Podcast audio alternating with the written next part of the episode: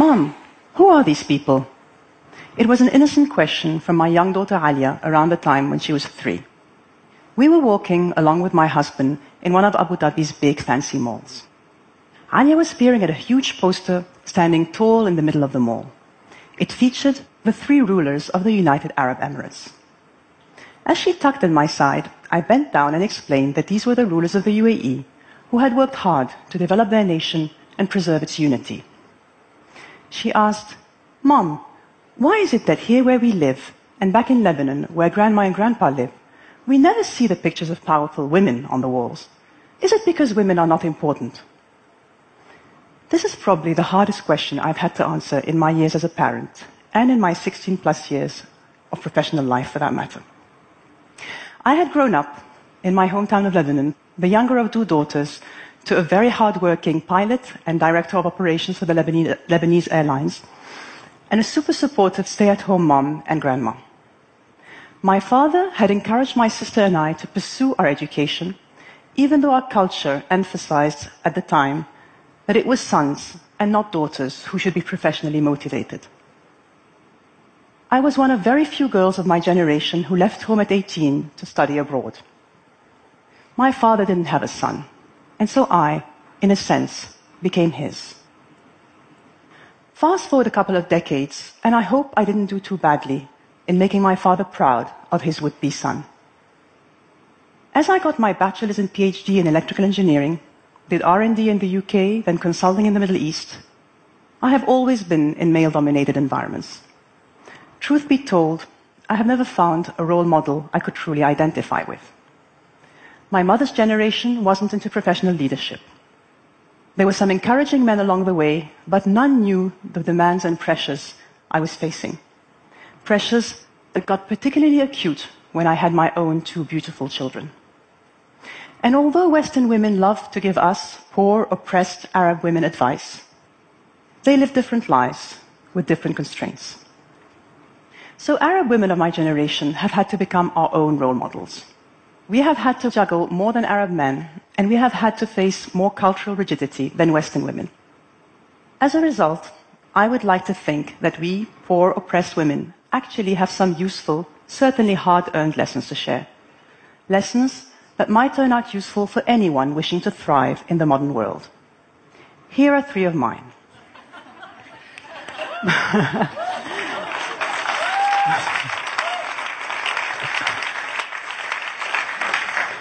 There is this word that everybody is touting as the key to success resilience. But what exactly is resilience and how do you develop it? I believe resilience is simply the ability to transform shit into fuel. In my previous job, well before my current firm, I was working with a man we will call John. I had teamed up with John and was working hard, hoping he would notice how great I was and that he would come to support my case to make partner at the firm. I was, in addition to delivering on my consulting projects, writing passionately on the topic of women economic empowerment. One day, I got to present my research to a room full of MBA students. John was part of the audience, listening for the first time to the details of my study. As I proceeded with my presentation, I could see John in the corner of my eye. He had turned a dark shade of pink and had slid under his chair in apparent shame. I finished my presentation to an applauding audience, and we rushed out and jumped into the car. There, he exploded. What you did up there was unacceptable. You are a consultant, not an activist. I said, John, I don't understand. I presented a couple of gender parity indices and some conclusions about the Arab world. Yes, we do happen to be today at the bottom of the index. But what is it that I said or presented that was not factual? To which he replied, the whole premise of your study is wrong. What you're doing is dangerous and will break the social fabric of our society. He paused, then added, when women have children, their place is in the home. Time stood still for a long while, and all I could think and repeat in the chaos of my brain was, you can forget about that partnership, Leila. It's just never going to happen. it took me a couple of days to fully absorb this incident and its implications. But once I did, I reached three conclusions. One, that these were his issues, his complexes. There may be many like him in our society, but I would never let their issues become mine. Two, that I needed an- another sponsor and fast. I got one, by the way, and boy, was he great. And three, that I would get to show John what women with children can do. I apply this lesson equally well to my personal life. As I have progressed in my career, I have received many words of encouragement. But I have also often been met by women, men, and couples who've clearly had an issue with my husband and I having chosen the path of a dual career couple. So you get this well-meaning couple who tells you straight out at a family gathering or at a friend's gathering that, come on, you must know you're not a great mom given how much you're investing in your career, right? I would lie if I said these words didn't hurt. My children are the most precious thing to me, and the thought that I could be failing them in any way is intolerable. But just like I did with John, I quickly reminded myself that these were their issues, their complexes. So instead of replying, I gave back one of my largest smiles as I saw in flashing light the following sign in my mind's eye.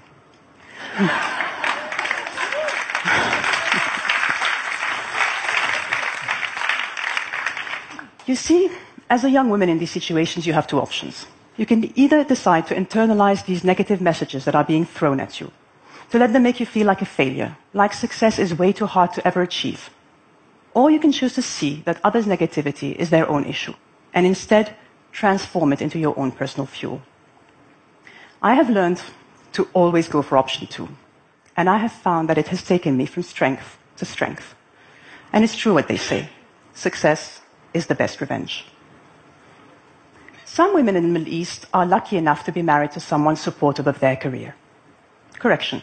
I should say smart enough. Because who you marry is your own choice. And you better marry someone supportive if you plan to have a long career. Still today, the Arab man is not an equal contributor in the home. It's simply not expected by our society and even frowned upon as not very manly.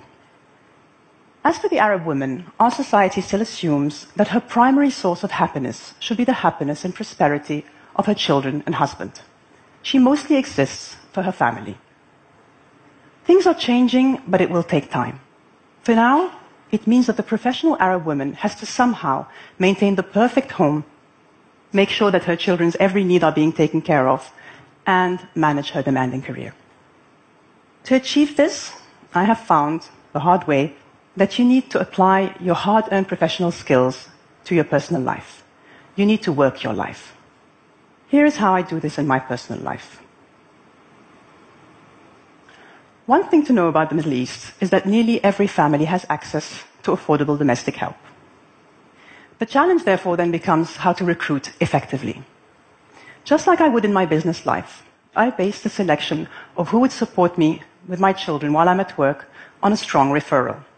Christina had worked for four years with my sister, and the quality of her work was well established. She is now an integral member of our family, having been with us since Tanya was six months old. She makes sure that the house is, working, is running smoothly while I'm at work, and I make sure to empower her in the, in the most optimal conditions for her and my children, just like I would my best talent at work. This lesson applies whatever your childcare situation, whether an au pair, nursery, part-time nanny that you share with someone else. Choose very carefully and empower. If you look at my calendar, you will see every working day, one and a half hours from 7 p.m. to 8.30 p.m. UAE time blocked and called family time. This is sacred time. I have done this ever since Alia was a baby. I do everything in my power to protect this time so that I can be home by then to spend quality time with my children, asking them about their day, checking up on homework, reading them a bedtime story, and giving them lots of kisses and cuddles. If I'm traveling, and whatever the time zone, I use Skype to connect with my children even if I am miles away. Our son Burhan is five years old, and he's learning to read and do basic maths. Here's another confession. I have found that our daughter is actually more successful at teaching him these skills than I am. It started as a game, but Alia loves playing teacher to her, to her little brother. And I have found that these sessions actually improved Burhan's literacy, increased Alia's sense of responsibility, and strengthened the bonding between them. A win-win all around. The successful Arab women I know have each found their unique approach to working their life as they continue to shoulder the lion's share of responsibility in the home. But this is not just about surviving in your dual role as a career woman and mother. This is also about being in the present. When I am with my children, I try to leave work out of our lives. Instead of worrying about how many minutes I can spend with them every day, I, I focus on turning these minutes into memorable moments. Moments where I'm seeing my kids, hearing them, connecting with them. Arab women of my generation have not been very visible in the public eye as they grew up. This explains, I think, to some extent, why you find so few women in politics in the Arab world. The upside of this, however, is that we have spent a lot of time developing a social skill behind the scenes.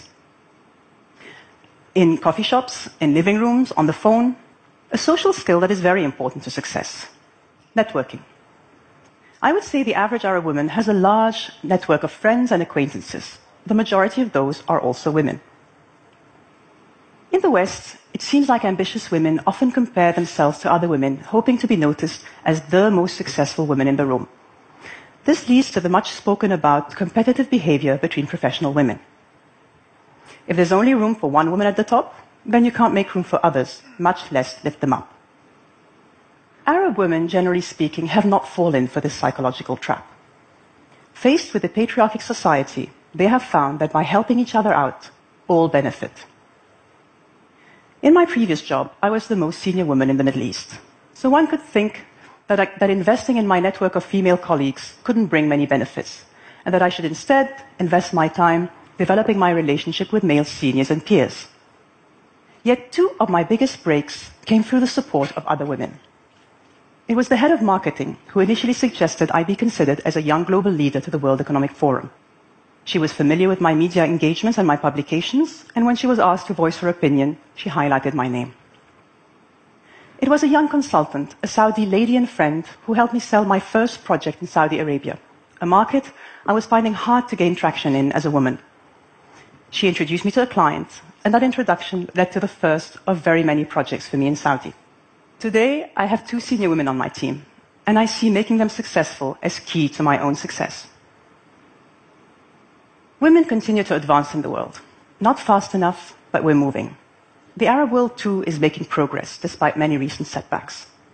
Just this year, the UAE appointed five new female ministers to its cabinet, for a total of eight female ministers. That's nearly 28% of the cabinet, and more than many developed countries can claim. This is today my daughter Alia's favorite picture. This is the result, no doubt, of great leadership. But it is also the result of strong Arab women not giving up and continuously pushing the boundaries. It is the result of Arab women deciding every day, like me, to convert shit into fuel, to work their life to keep work out of their life, and to join forces and not compete. As I look to the future, my hopes for my daughter when she stands on this stage some 20, 30 years from now is that she be as proud to call herself her mother's daughter as her father's daughter. My hopes for my son is that by then the expression her mother's son or mama's boy would have taken on a completely different meaning. Thank you.